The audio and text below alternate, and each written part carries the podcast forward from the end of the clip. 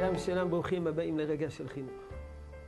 כדי לאזן את כל מה שאמרתי ביחס לתרבות הפנאי, הצבתי רף מאוד גבוה, אך ורק תרבות פנאי שתורמת משהו, תורמת רוחנית, נפשית, פיזית, טיול, משחק ספורט, לא משחק ספורט שאדם צופה בו, אלא משחק ספורט שאדם שותף אליו, הוא בעצמו פעיל.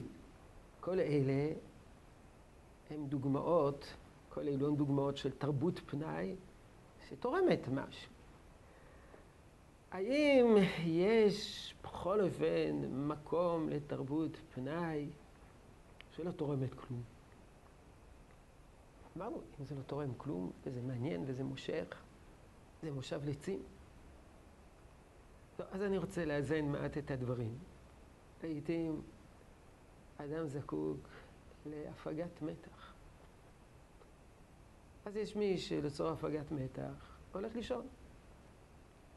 ויש מי שלצורך הפגת מתח עושה איזושהי פעילות שאומנם איננה מקדמת אותו, איננה מעניקה לו איזה ממד חדש, אינה תורמת לו אה, איזה קומה נוספת באישיות, אפילו קומה קטנה ביותר, אבל היא עוזרת לו להפיג מתח.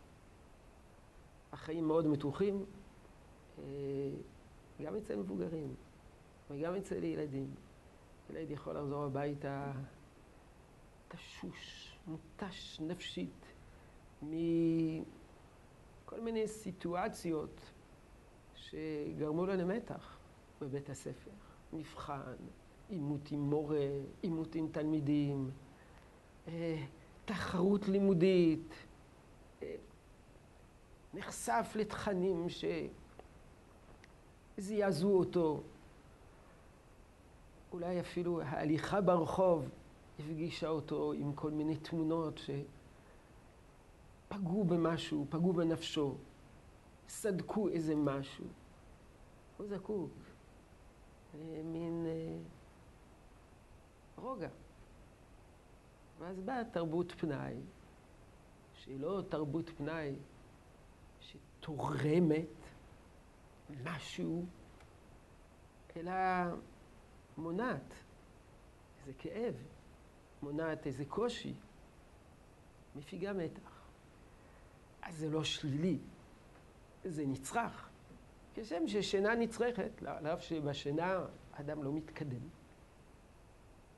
בשינה אדם פסיבי. אבל זה נצרך. חז"ל אומרים שאדם לא יכול לחיות בלי לישון מספר ימים. לא רק בגלל הצורך הגופני, הצורך הפיזי, אלא גם בגלל הצורך הנפשי. אדם חולם במהלך השינה למרות שהוא לא מודע. אז הפגת מתח היא דבר נצרך ולגיטימי לחלוטין, אבל אה, זה רק הפגת מתח. צריכים לדעת שתרבות פנאי איכותית היא תרבות פנאי שתורמת ומקדמת. שלום שלום. יהי רצון שהיא תשרה ברכה בעבודתנו.